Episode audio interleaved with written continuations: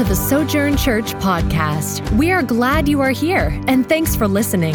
As a church, we exist to exalt and enjoy the supremacy of Jesus Christ in all things, equip the saints, and extend the gospel to all people by reproducing disciples and churches for the glory of God. More information about the life and mission of Sojourn Church can be found at sojourntulsa.org. That's S O J O U R N Tulsa.org. We are going to be carrying on with that theme, um, just this beautiful picture of God's faithfulness as we look at uh, Daniel chapter 6. So that's where we're going to be um, turning today. If you want to turn in your Bible or your device, um, it's also going to be provided up on the screen. Um, so, Daniel chapter 6. We're going to cover the whole chapter this week. Um, we um, purposely want to go through the whole book of Daniel, and so we've been um, progressing through it. And uh, a lot of times in churches, uh, I would say over half the time, they stop at the end of Daniel 6 because then chapter 7 turns into more of the pro- prophetic. But we're going to go ahead and continue on through uh, the, the book of Daniel, um, you know, next week and the next week and next week till we finish it out. Um, over the last two weeks, we, we arrived at the pinnacle, the main idea that God was bringing out through the book of Daniel. And so I kind of revealed a little bit about um, this chiastic structure or chiasm that a lot of um, writers, it's a literary, uh, literary device that writers use. Um, sometimes in the Bible, it's very, very clear that they stuck to this. Um, sometimes in the Psalms, even they will use um, the, the first letter of the Hebrew alphabet and they'll build in almost like if it was our alphabet, like A, B, C, D, and then E would be the main point, and then it would come backwards out of building that foundation to F, G, H, and so, like, they would kind of build into it and then build out of it. So, um, that's what's happening here. We saw that last week in chapters four and five. And so, I think I even had a, a thing showing. So, chapter two, you're going to see, um, is going to have a lot of correlations with chapter seven. Um, so, the, the four different kingdoms mentioned in chapter four, next week in chapter seven, we'll begin to see these four different um, creatures. And so, if you want to go ahead and read that and get really confused, and uh, that'll be fun. Um, and then, all, chapter three has a lot of ties with chapter 6, which we just finished, or which we're going into today, I'm sorry. And then chapter 4 and 5 last week um, was this significant message that God's trying to bring out. So think through his audience, think through who, who he's thinking of. Judah, who had been taken captive, taken captive by Babylon, um, Israel repeatedly, right? And what was the big issue with them? You continue to follow idols. Your hearts are following idols while neglecting the one true God. Is that a message we need to hear today? Is that a message that you and I, even as believers, if you've been walking with the Lord for a long time, thinking through the same thing, that main idea? You're offering worship to idols while neglecting the one true God. So it's been building that way. Um, they needed to hear that.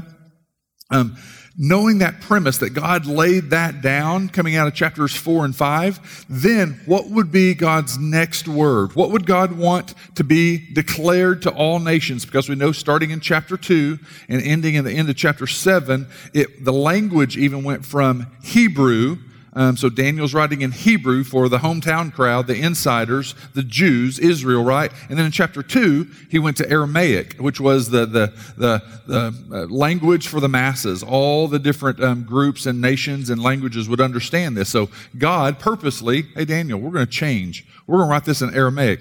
So after this story that God unfolds, and they understood um, much more clearly than we do about that chiasm, that here's God's main point then what would God want them to know next? Based on that, that you struggle with idols and you're neglecting the one true God, what would God want to come out next? So they would be kind of like geared up, excited to hear about that next thing. Maybe that's not us.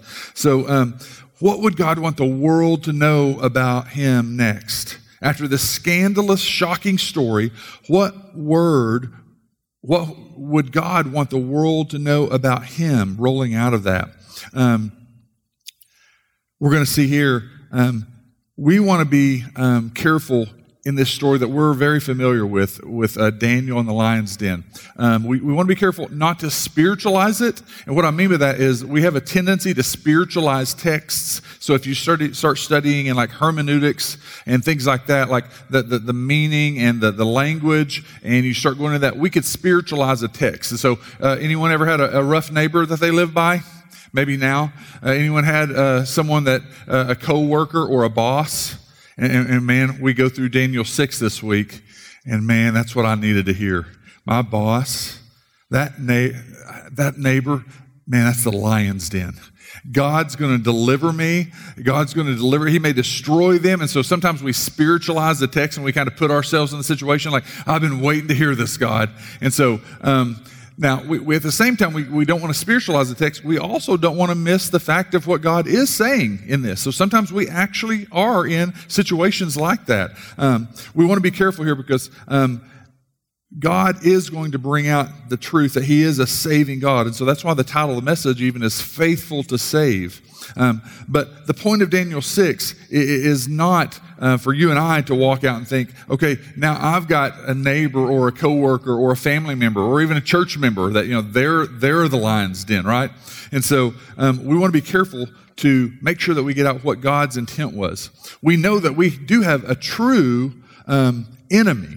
So maybe it's not your boss, maybe it's not your workplace, maybe it's not your neighbor, maybe it is the true enemy that the Bible clarifies that, that you have an enemy, an adversary um, that is against you, um, that, that your enemy, the devil, he prowls around like a lion, seeking whom he may devour or destroy.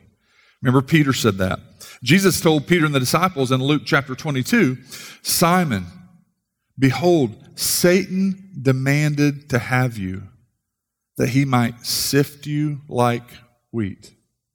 Like we, again, we just read over lots of Bible verses. Imagine the context. Like the guys are all gathered around, Peter's stepping up, saying stuff, and Jesus kind of steps and goes, Hey, Peter, I know you're real bold and everything. Satan has demanded that he could have you.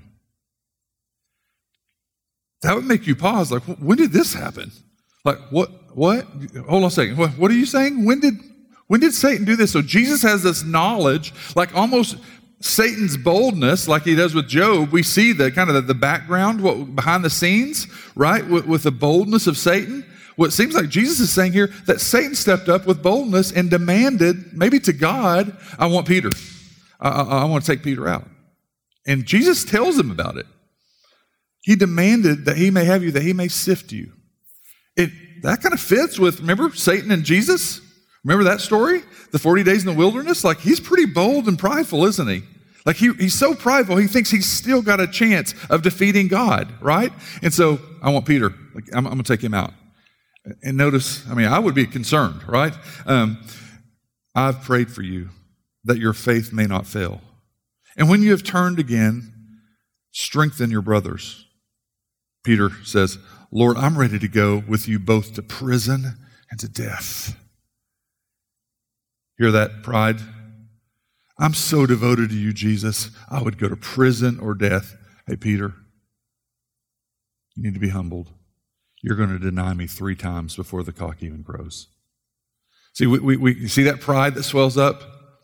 This is a story of God's supernatural rescue on one man's physical life but the bigger overarching story is God's supernatural salvation of souls, right? And so it's this one man's salvation of his physical life, but the bigger backdrop that God was saying to the world is, I'm the one who saves souls for all eternity.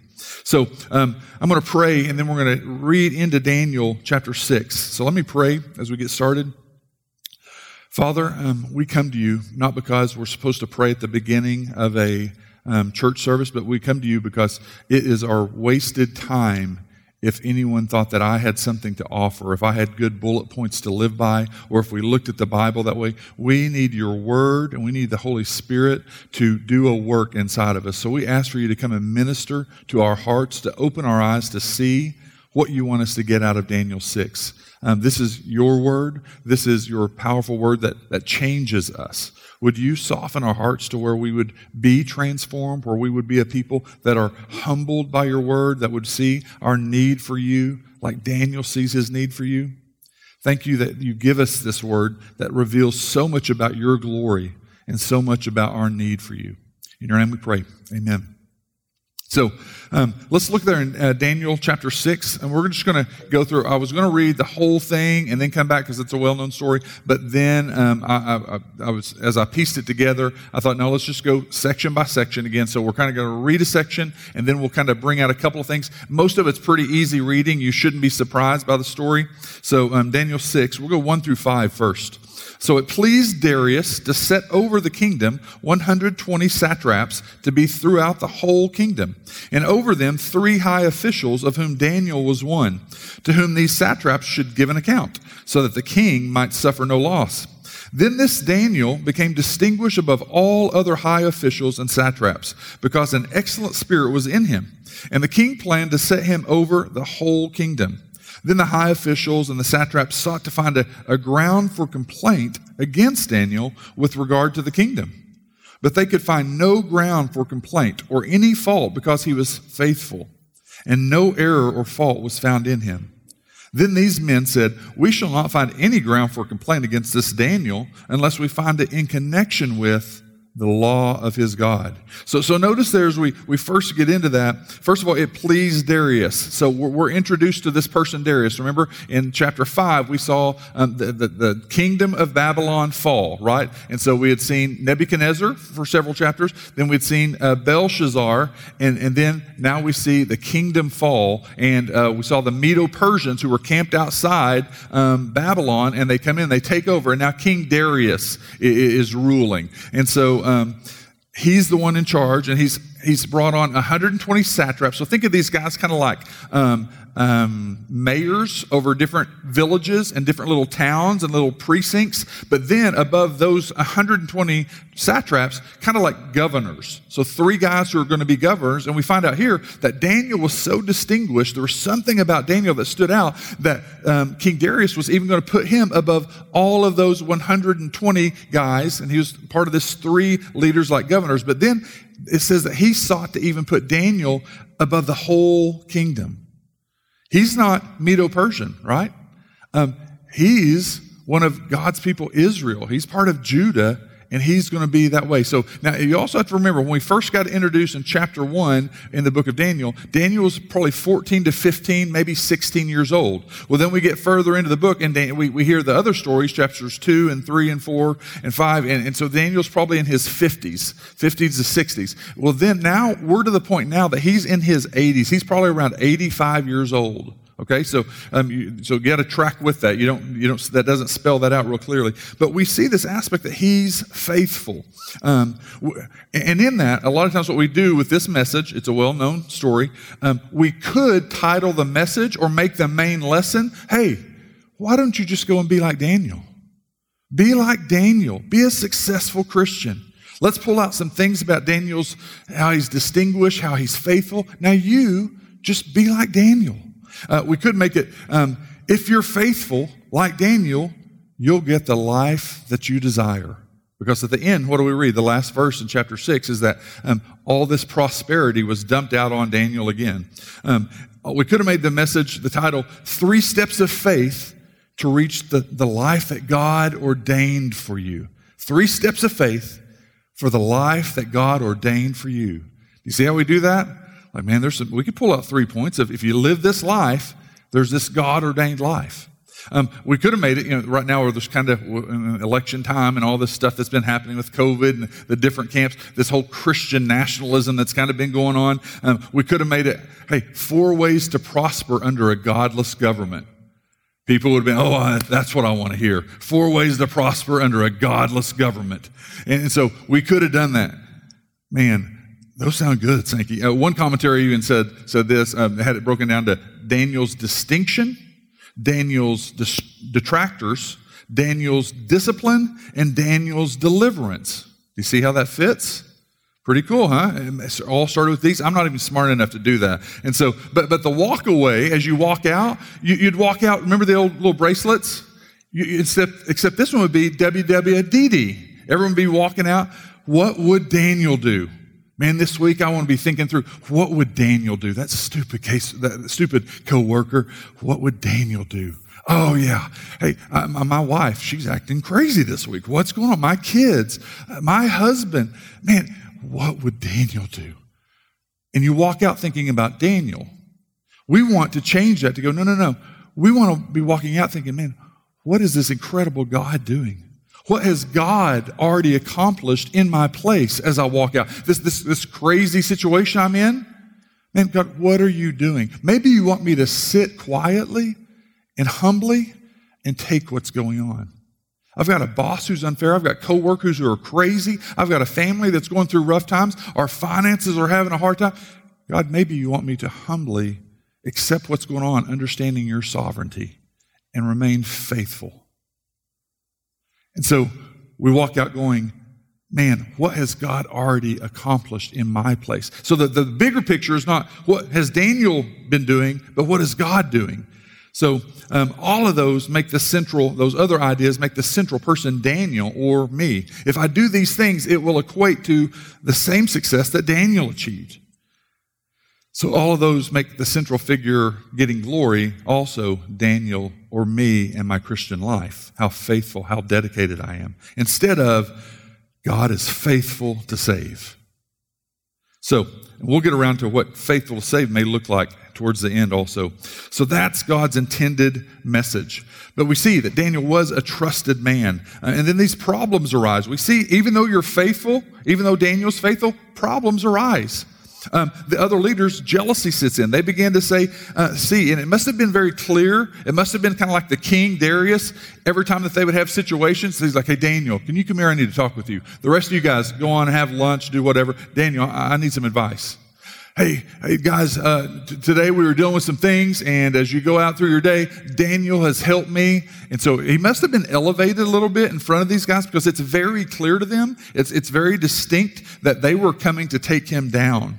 Um, but notice that he was blameless, he was out without fault, it says. Um, we see the faithfulness of Daniel based upon, and this is, this is the big point. When you make it about Daniel and his faithfulness, you, you've got to see where was that based? Where was that flowing from?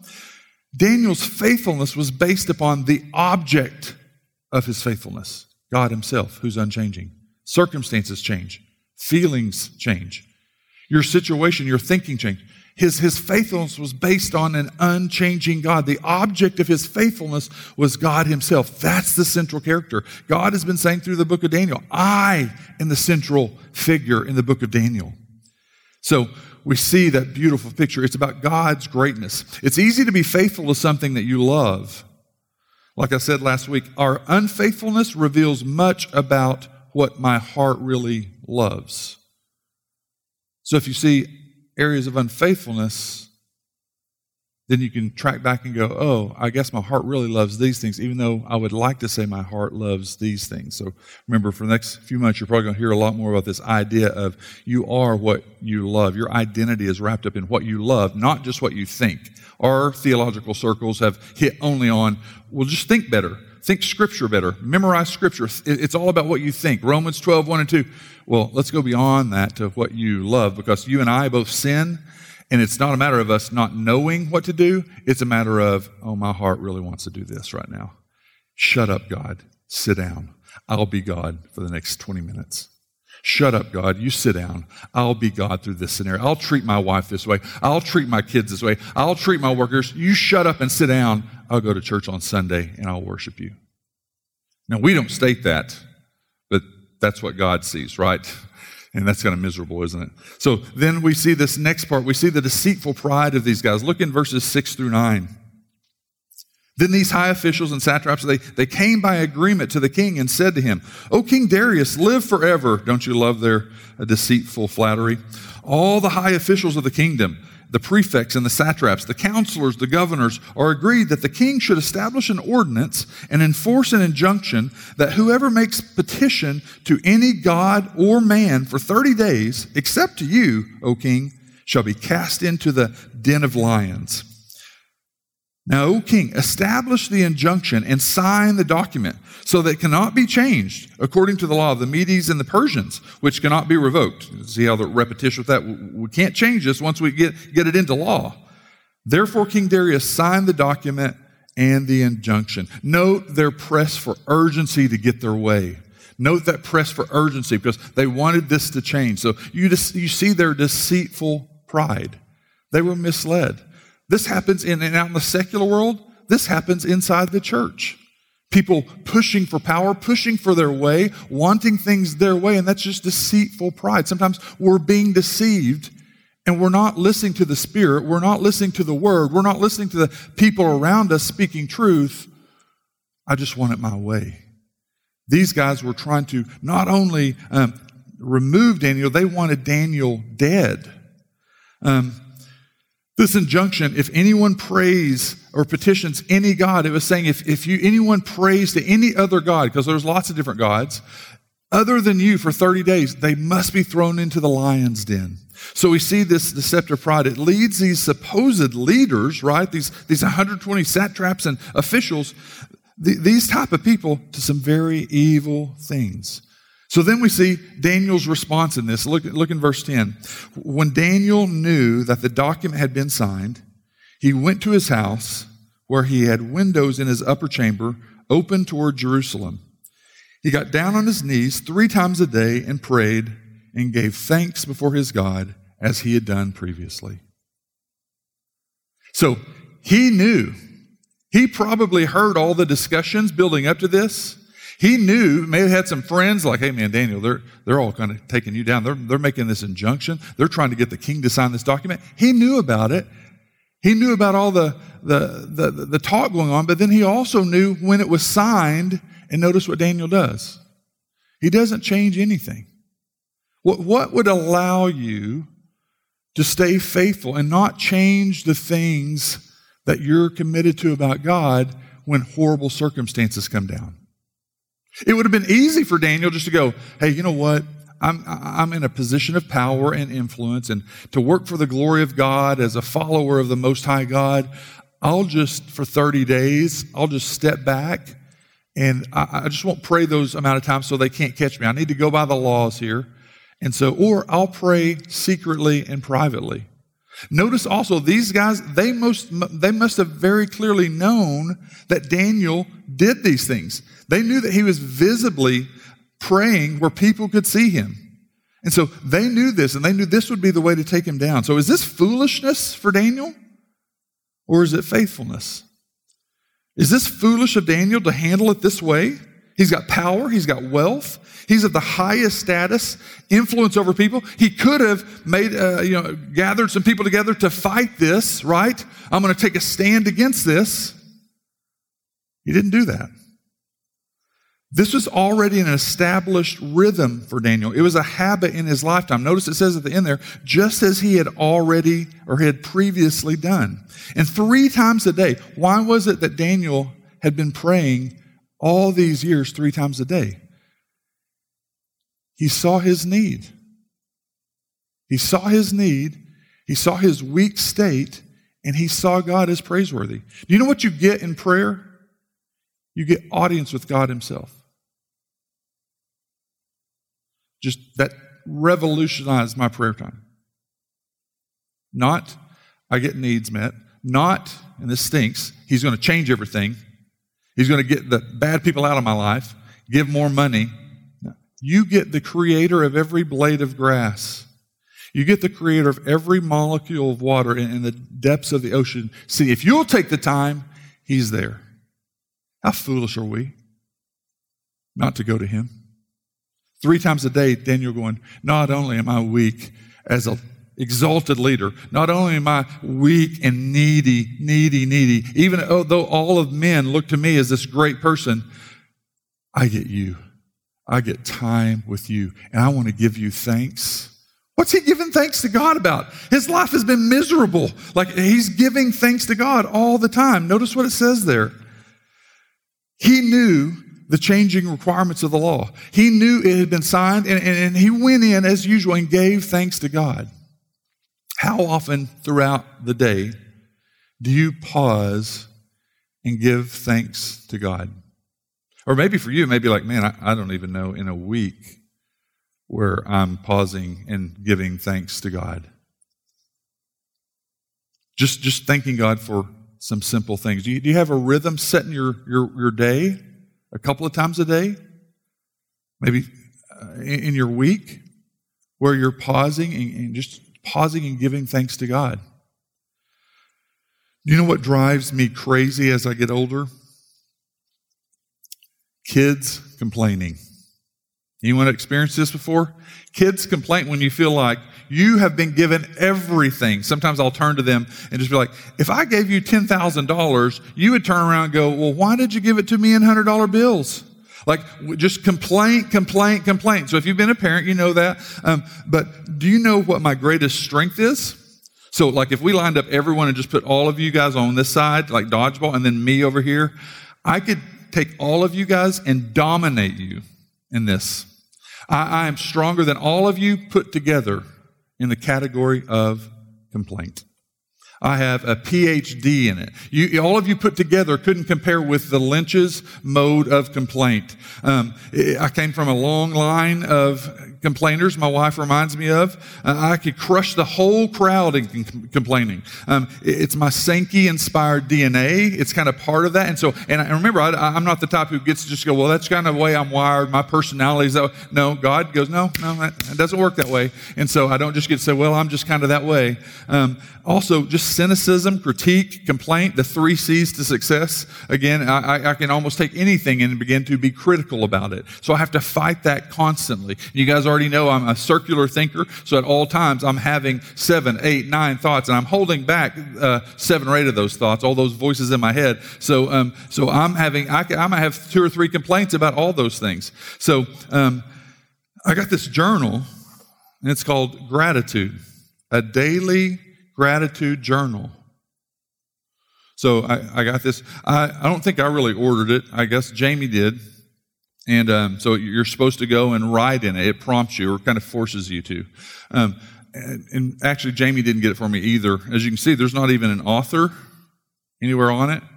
So I was sleeping Woke up, there's this angel floating in our bedroom with a big, huge sword just swinging around. And he just had this holding out said, Sankey, you must read this.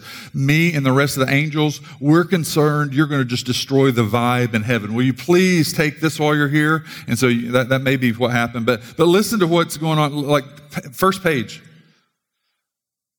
This is one of the questions. I'm grateful for dot, dot, dot, and it has a one, a two, and a three.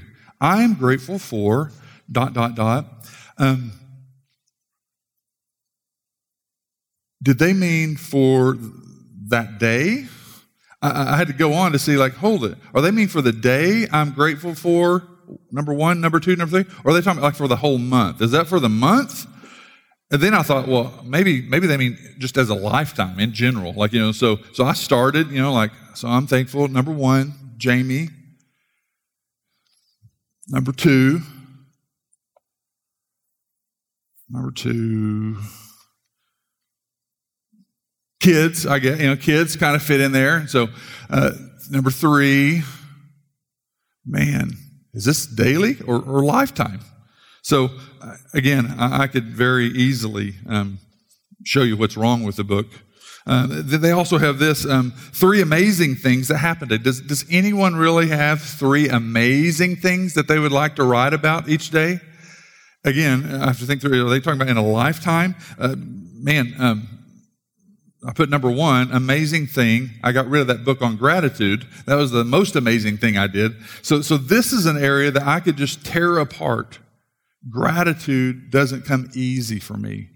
Um, so I'm going to edit it and send it into the whoever this producer is. Five horrible things that happened today, and I'll have different breakdowns, like while driving. Just five horrible things that happened while driving. Five horrible things that happened at the dinner table. Five horrible things that happened with church people. So I could get, I could write a whole book, and maybe that would sell a lot and get some money. So um, I'm going to try to edit it.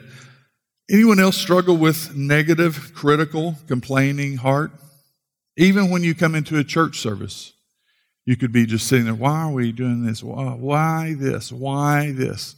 Your workplace, your marriage, your kids, kids thinking through their parents, why this? Just a critical, complaining heart.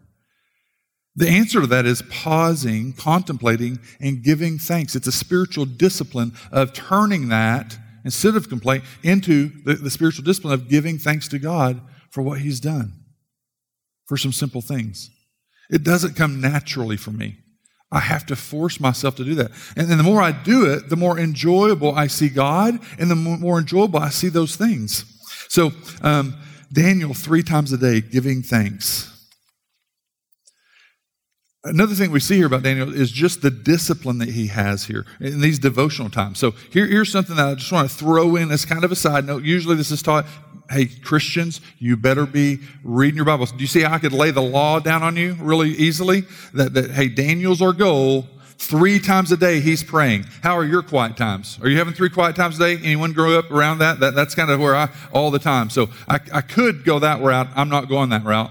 But I do want you to know this. So I've seen this gap, this spiritual disciplines dilemma that I've seen in the church. You may have seen it in different places where you're around because you may have went to a church that was kind of just uh, at one point was real welcoming and friendly and real loving, and then after a while you realize like, man, after you got older, like we didn't really teach the Bible real well, or we didn't go deep into the Bible. It was just kind of like, oh, you know, three points to live by, and let's be happy. And then you may have been, or you may have come around to church that was a little more, um, a little more um, theologically sound and solid, and and it was more of we, we believe these doctrines and we're proud that we do and everyone else is wrong and kind of stupid and we're, we're so humbled that we're greater than everyone else. And so um, what, what I've seen in those different, those different spectrums is this issue. So you have on one side people that need growth and they need biblical thinking. And so um, I've watched this for over 20 years, this gap.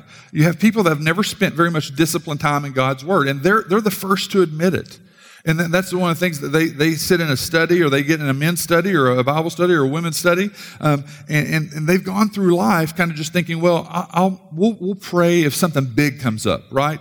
But they don't have regular times of prayer. They don't have regular times of reading God's Word. Um, uh, they don't have regular discipline times like that. Um, they feel like a Class C Christian usually, especially if you're a church where every week you hear three times a day, Daniel's having quiet times. How's your quiet time doing? Three times a day, you need to be spending an hour. So they really feel really, really low because they struggle with that. Um, what would you want to see in that group of people on, on the left side there? Those people that are you know, in the needed growth and biblical grid. I call it a biblical grid of thinking. So, what do you want to see in them? Some, some regularity developed. You want to see some desire, some motivation, uh, some discipline, which might lead to, to more biblical thought, which would lead to maturity. Um, they may struggle with laziness. They may struggle with a lack of discipline. They're, they're just not a very disciplined person.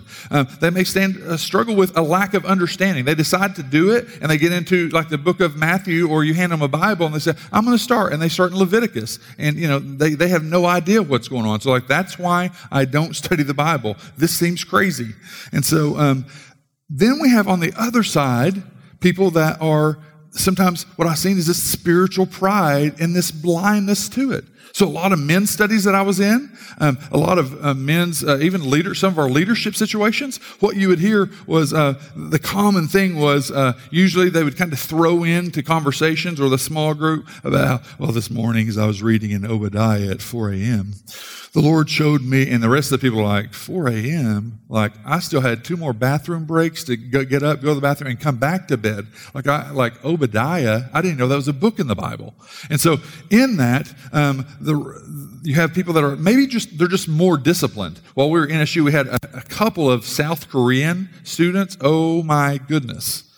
Like they were doing like 500 push ups at 4 a.m. between memorizing five verses every day and reading two to three chapters in, like, you know, Old Testament, prophets, Psalms, Gospels, and the epistles. Like that was all before 7 a.m.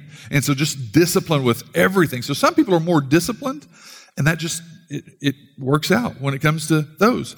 But many times, some of the people that are the most stringent and disciplined in daily devotions and prayer time, so Daniel, three times a day, be a good Christian. Um, they're sometimes the most knowledgeable, but also the most blinded by their spiritual pride. What would you want to say to them? Man, um, I hear you touting about your, your, your reading the word, reading the word, reading the word, studying the word, quiet times, quiet times, 4 a.m. Man, you're not really loving. I don't see you reaching out to people in the body, just in our body right here, even in our small group. It's like 12 people, and you don't even care about them. But man, you want to throw out, you're, you're so disciplined. this study that you're going through, this book that you're going through. What, what you want to see in them is grace, loving, investing in others. They usually equate knowledge as that's all the maturity I need. I'm a knowledge person. So you may have grown up in a church like that. Um, they're not still being teachable. They're not still being corrected by the word. They just want to memorize the bullet points of the word. They never see themselves as unloving, even though the hundred people around them would see that clearly. So, so how does that happen? It may come down to this subtle subconscious element for those that, that, that, that are more disciplined because since I got in God's word, I just know I, I'm right. I mean, any conversation, any discussion I get today, I, was, I spent time in prayer and the word this morning. I'm, I'm just going to be right. Don't argue with me, wife. Don't argue with me, husband. I'm, I'm right. And so I've seen leadership meetings in churches go that way. It's, it's not gracious and loving in a grace oriented environment. It's not a person who's in, in, investing in the people around them. It's, it's just knowledge, bullet points, day after day. So if we are right, so a church like us, we're, striving to be a little bit different. We, we have these distinctions. We want to we want to be a, a place where we do teach God's word solidly, but the overflow of that is love right? And so if we get to heaven and we end up being right, or even the doctrines that we teach end up being right, or, or if the fact that we make ecclesiology matter, so we're developing this plurality of elders and then deacons and deaconesses. And if we get all those things right and our doctrines are right and we, we strive and, and, and really work at being a disciple making church and we reach the community in love, and sometimes people, they're still just going to go to hell and we're going to give them really great gifts and try to be the light of Christ to them and they still turn their back on us and we get all that right, it should only produce more humility not pride. And repeatedly at NSU, when our students would come and they come from whatever Assembly of God, Presbyterian, Baptist, uh, no name, no, and they would say like, "Hey, mom, dad," they would come for a couple of weeks and like, um, Sankey was talking about they have biblical elders and biblical deacons there. Dad, you're a deacon. Why don't we have elders? Why aren't we a biblical church, Dad? Mom, why don't we do that? And so, you know, different things. We teach through the spiritual gifts. They might come home to their parents' church in um, Tulsa. Mom, dad, you know, all the crazy speaking in tongues that y'all been doing? You've been doing it out of order. You've been doing it unbiblically. You've been doing, and so then here's these parents like, you little grimy you know, complainer. We've, we, we have sent you to private school. We provided a great youth group experience, thousands of dollars. You know, you loved your faith until this crazy wacko Sankey from Sallisaw started telling you other things. And so now we get the emails and the letters and, and the phone conversations. So if we get those things right, it should only produce more humility and more love and grace towards people. We shouldn't be a people who walk away going, God, that ridiculous church. So stupid. So it puzzles me. It's frustrating to see men and women who proudly talk about those things, yet fail to be, be the church and fail to love others. They opt out on the fruit of the Spirit. They opt out on spiritual growth. They opt out on transformation and on disciple making. But by God, I'm proud of my quiet times. You may have been around that. That's not what we want, what we want to be. If you're a person who's a little bit over there on the other side and you struggle with that, I want to give you all the resources, sometimes just a reading plan some scripture memory resources. We want to help those people and not judge them. And we hope that they don't flip to the other side. If you're a person who, if that's been you and you're super, super disciplined, man, how loving are you to the people around you? Are you, are you taking time? I mean, look, I mean, look at us. There's three or four families gone, but look, how hard would it be to go, hey, I'm going to get with that guy that I've never talked to this Wednesday. The next Wednesday, I'm going to get with that other guy that I've never talked to. Hey, the next Wednesday, I'm going to get with that other. How hard would that be in a church of 60 people? So when and if God adds people to it, that's the DNA, that we're a loving expression. Guided by God's word, solid on God's word, faithful to that, but we're a loving expression and Christ like in that. So, what about you? You have those times? Getting into God's Word consistently. Let's look at that next section, 6, 11 through 13. These men came by agreement and found Daniel making petition and plea before his God. Then they came near and said before the king concerning the injunction, O king, did you not sign an injunction that anyone who makes petition to any god or man within 30 days, except to you, O king, shall be cast into the den of lions? So the king answered and said, the thing stands fast, according to the law of the Medes and Persians, which cannot be revoked. Then they answered and said before the king, Well, you know, Daniel, who's one of the exiles from Judah, pays no attention to you or the injunction you have signed, but makes his petition three times a day.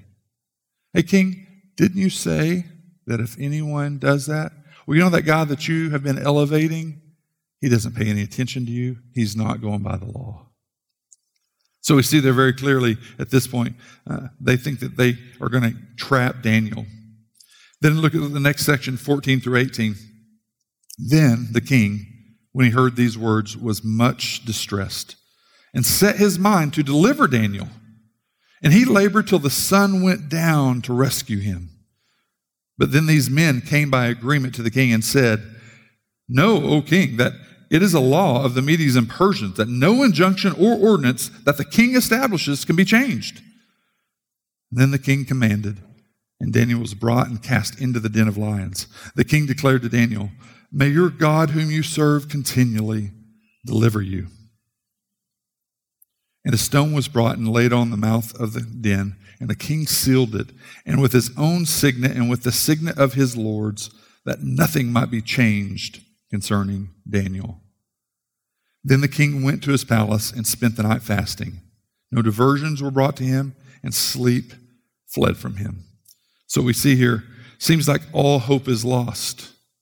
And yet, is God able to save? That's the message God's wanting to get across as, as Judah reads this.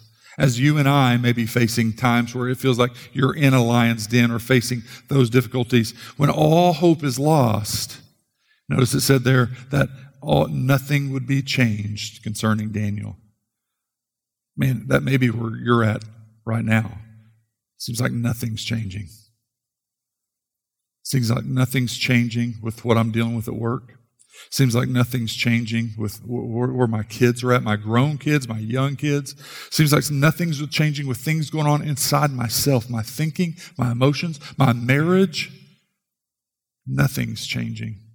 When all hope is lost, is God able to save? And God's screaming with this beautiful smile, Yes, look to me. Look to me. I promise you. So the gauntlet is laid down, like so many other stories in the Old Testament. There's nothing that could be done. He's without hope, but God may deliver you. So, looking 19 through 22. Then at daybreak, the king arose and went in haste to the den of the lions. And as he came near the den where Daniel was, he cried out in a tone of anguish.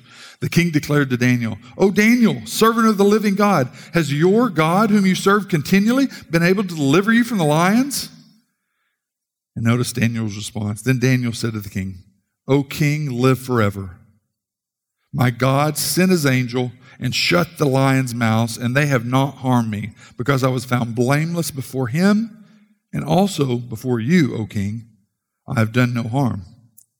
Then the king was exceedingly glad and commanded that Daniel be taken out of the den. So Daniel was taken up out of the den, and no kind of harm was found on him because he had trusted in his God. And the king commanded, and those men who had maliciously accused Daniel were brought and cast into the den of lions, they and their children and their wives. It's pretty strict. And before they reached the bottom of the den, the lions overpowered them and broke all their bones in pieces. So think through that. He's blameless, but notice what, what's his blamelessness tied to? Again, I could make the point here are you a blameless man? Are you a blameless woman? Because Daniel said, God found me blameless, so that's why he delivered me. And also remember, I didn't do anything against you, O king.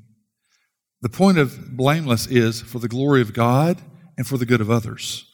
What was Jesus blameless? Because Daniel's not truly blameless in a holy aspect. He was blameless before men, but he was a sinner just like us. We knew that there is a perfect Daniel coming, a replacement Daniel. Daniel was not perfect. Daniel was not sinless.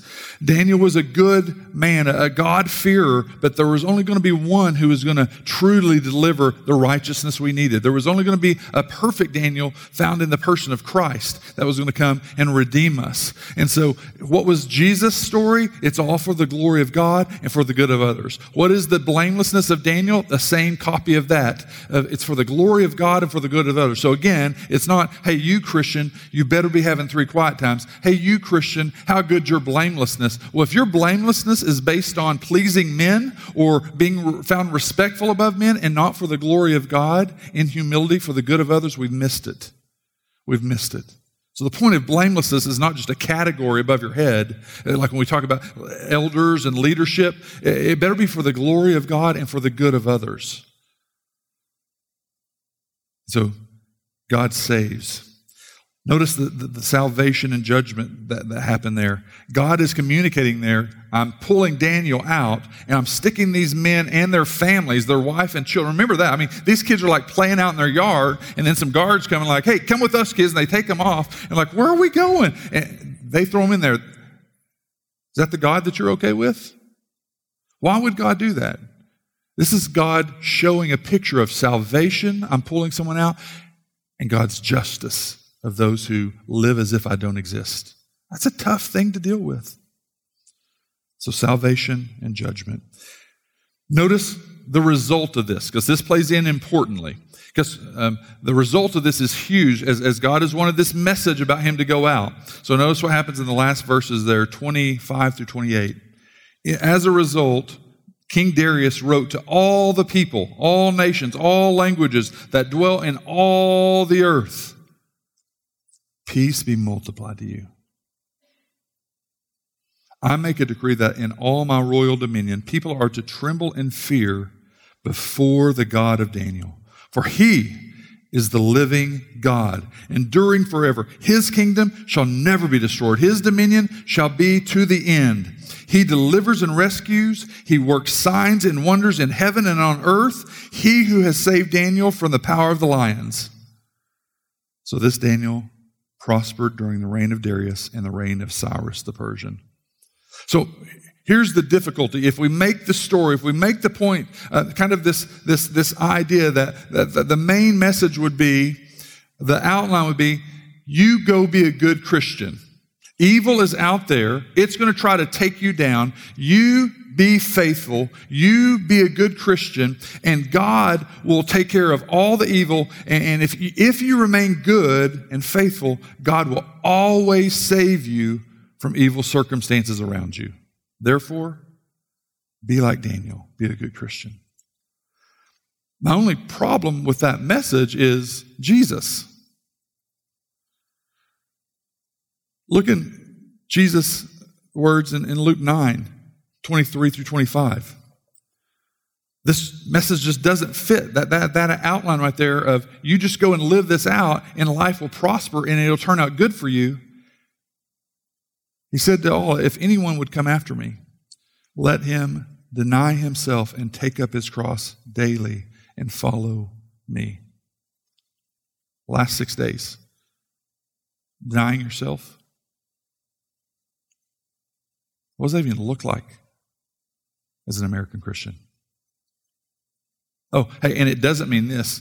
You know, I struggle with lust, getting and looking at sexual immorality. I'm going to deny myself. No, uh, no, no that, that, that, that's horrific, pitiful sin, right? Like, he's talking about sacrificial denying, right? He, he's not talking about just, just, just those elements of sin that you should never even be walking about. Even, even as, a, as a faithful, righteous person, denying self, sacrificial. Take up your cross once? Prayed the prayer? No, daily. Take up the prayer daily. And then come follow me. Because in come and follow me, you don't get to turn around and go back to pursue the other things that you used to pursue. Keep following me. Keep following me.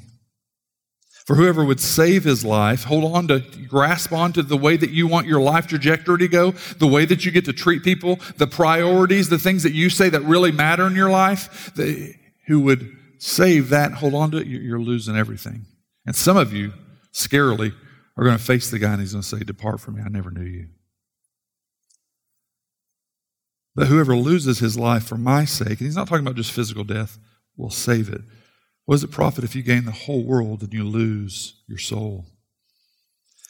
And then he said in John 16, really rough, rough section. John 16 is really tough. I've said all these things to you to keep you from falling away. They will put you out of the synagogues. Man. Remember COVID? We're not letting you guys gather together for your safety. And what do we do? A lot of Christians like, we are being persecuted. They are keeping us from worship. No, they weren't. It was an act of protection. Jesus is saying there's going to come a time, I'm telling you, I'm Jesus, I'm telling you, they're going to tell you you can't gather together for your faith. I'm telling you, don't be surprised when that happens. I'm telling you ahead of time, it's going to happen. They're going to put you out of the synagogue. But we have rights as Americans. Other places it doesn't, we're 4% of the population. It's never been the story all through the Old Testament for God's people. It's never been the story in any New Testament book. It's never been the, the, the, situation for anyone in the first 2,000 years or 1,900 years of church history that we had these rights, except for the last 50 or 60 years. And now we believe it will never happen to us. I'm telling you, they're going to take you out of the synagogues. And then the hour is coming that whoever kills you, whoa, whoa, whoa, let's back up, Jesus. Like, how do we get off to here? Like, kills you, they're going to do it thinking that they're doing it in service to God. An act of worship. Oh, that was Saul, right? That was Saul immediately. And they'll do these things because they have not known the Father and they haven't known me. But, but when they do these things to you, when their hour comes, you may remember that I told them to you. That, that doesn't help. Jesus changed the circumstance. Like, I want Daniel's story. Uh, if they rip us out of the synagogue and they start persecuting us, rip me out like Daniel. No, no. I just want you to remember. I want you to remember. Man, remember, think about it, contemplate. I want out of the situation. Jesus come and said, Watch my life. Watch the way I walk. Watch, watch the way I live. Very truly, I say to you in verse 20, you will weep and mourn while the world rejoices. And I've been in a low state for probably six to nine months. Just, uh, just every lots of different circumstances. Caring about your souls, don't need a pat on the back or anything. Just, just low, low, low, low state. And this verse makes me sick. Because he's not promised me. Hey, Sankey, just, just have more joy. Hey, Sankey, it'll all get better. You will weep and mourn. Grow a church off that kind of verse. And Jesus said, this is what it's going to look like. Show me, show me the website for churches that that's the picture. Like we're okay with weeping and mourning over sin while the world's rejoicing. You will grieve, but your grief will be turned to joy. When? Because I don't feel it right now. Because it seems like everyone's winning. We just keep losing and losing and losing. Won't you change my circumstances like Daniel? I'm not obligated to that. I told you beforehand. You're going to grieve when they're rejoicing. It's going to look easier, but, but you've got joy. I've told you these things so that in me you may have peace. In me, not, not in the circumstances, not even in the things that, that I've even given, the good, your marriage, even sometimes, your, your, your family, your church body. They're good things, but you're not going to find peace in there always. Find, you're going to find peace in me. In this world, you will have trouble. I'm telling you, but take heart. I've overcome the world.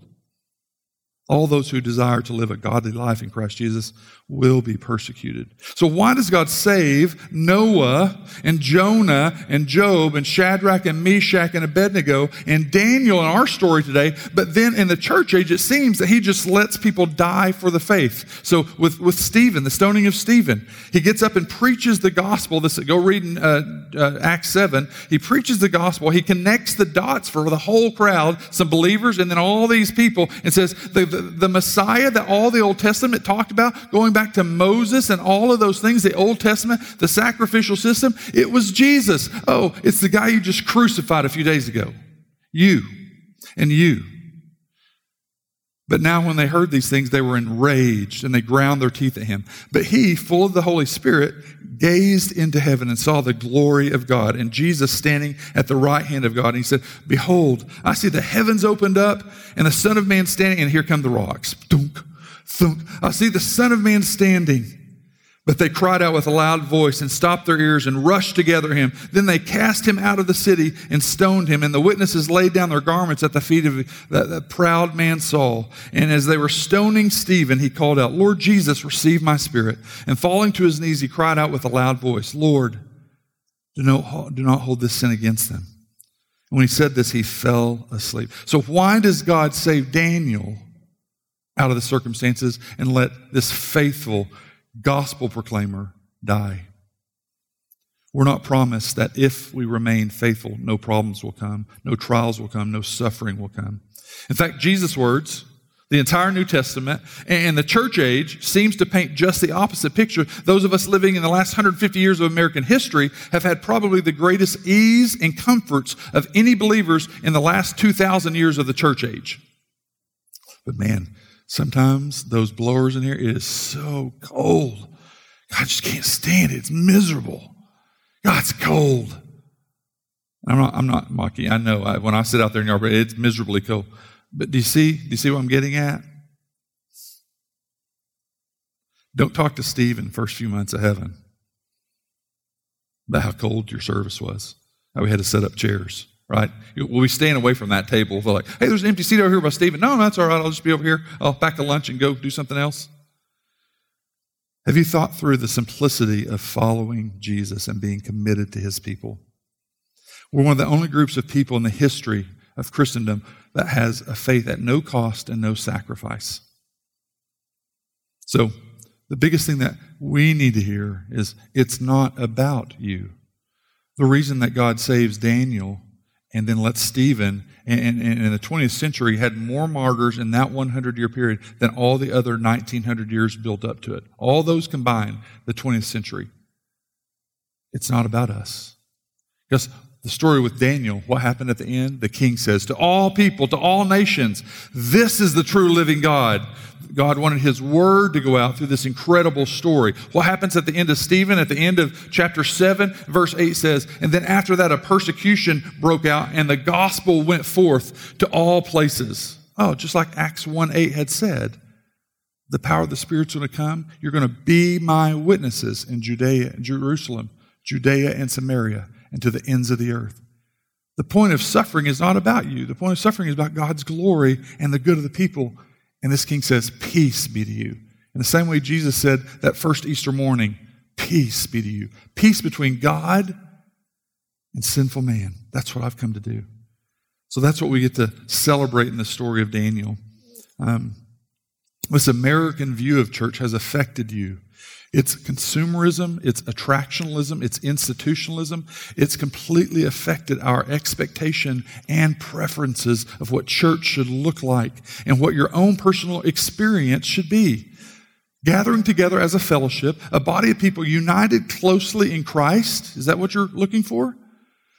Loving God and loving one another well, singing the gospel, hearing the word of God, the gospel preached, the participation in the Lord's Supper weekly, care for souls by meeting together with different people in the body, time together, meals together, through patient listening to what's going on in people's lives, as well as difficult conversations of loving, formative discipline. That is not, that is not good enough anymore. The institutionalized version of church and the church that checks all your boxes, that's become so much the norm that we don't even notice or recognize the diversion from what their original path was. So, think through what your expectation of, of being a part of a body is. Think through what your expectation of following Jesus is. We have a beautiful picture in Daniel that God is faithful to save. God wanted us to know, wanted the world to know, He is faithful to save. So I want to give you just a couple of minutes just to contemplate where your heart is in trusting God with maybe some situations in your life. And are you giving thanks to Him even though you're in the midst of things that you maybe didn't sign on for? Ask the Holy Spirit, show me, is, is there a faithfulness to God and His people? Some of you may be truly facing a lion's den. So where's your trust? Are you, are you trying to do more, battling it out through vengeance yourself, or are you resting more? Think through that. Where's your heart at? I'm going to give you a couple of minutes and then we'll go into the Lord's Supper.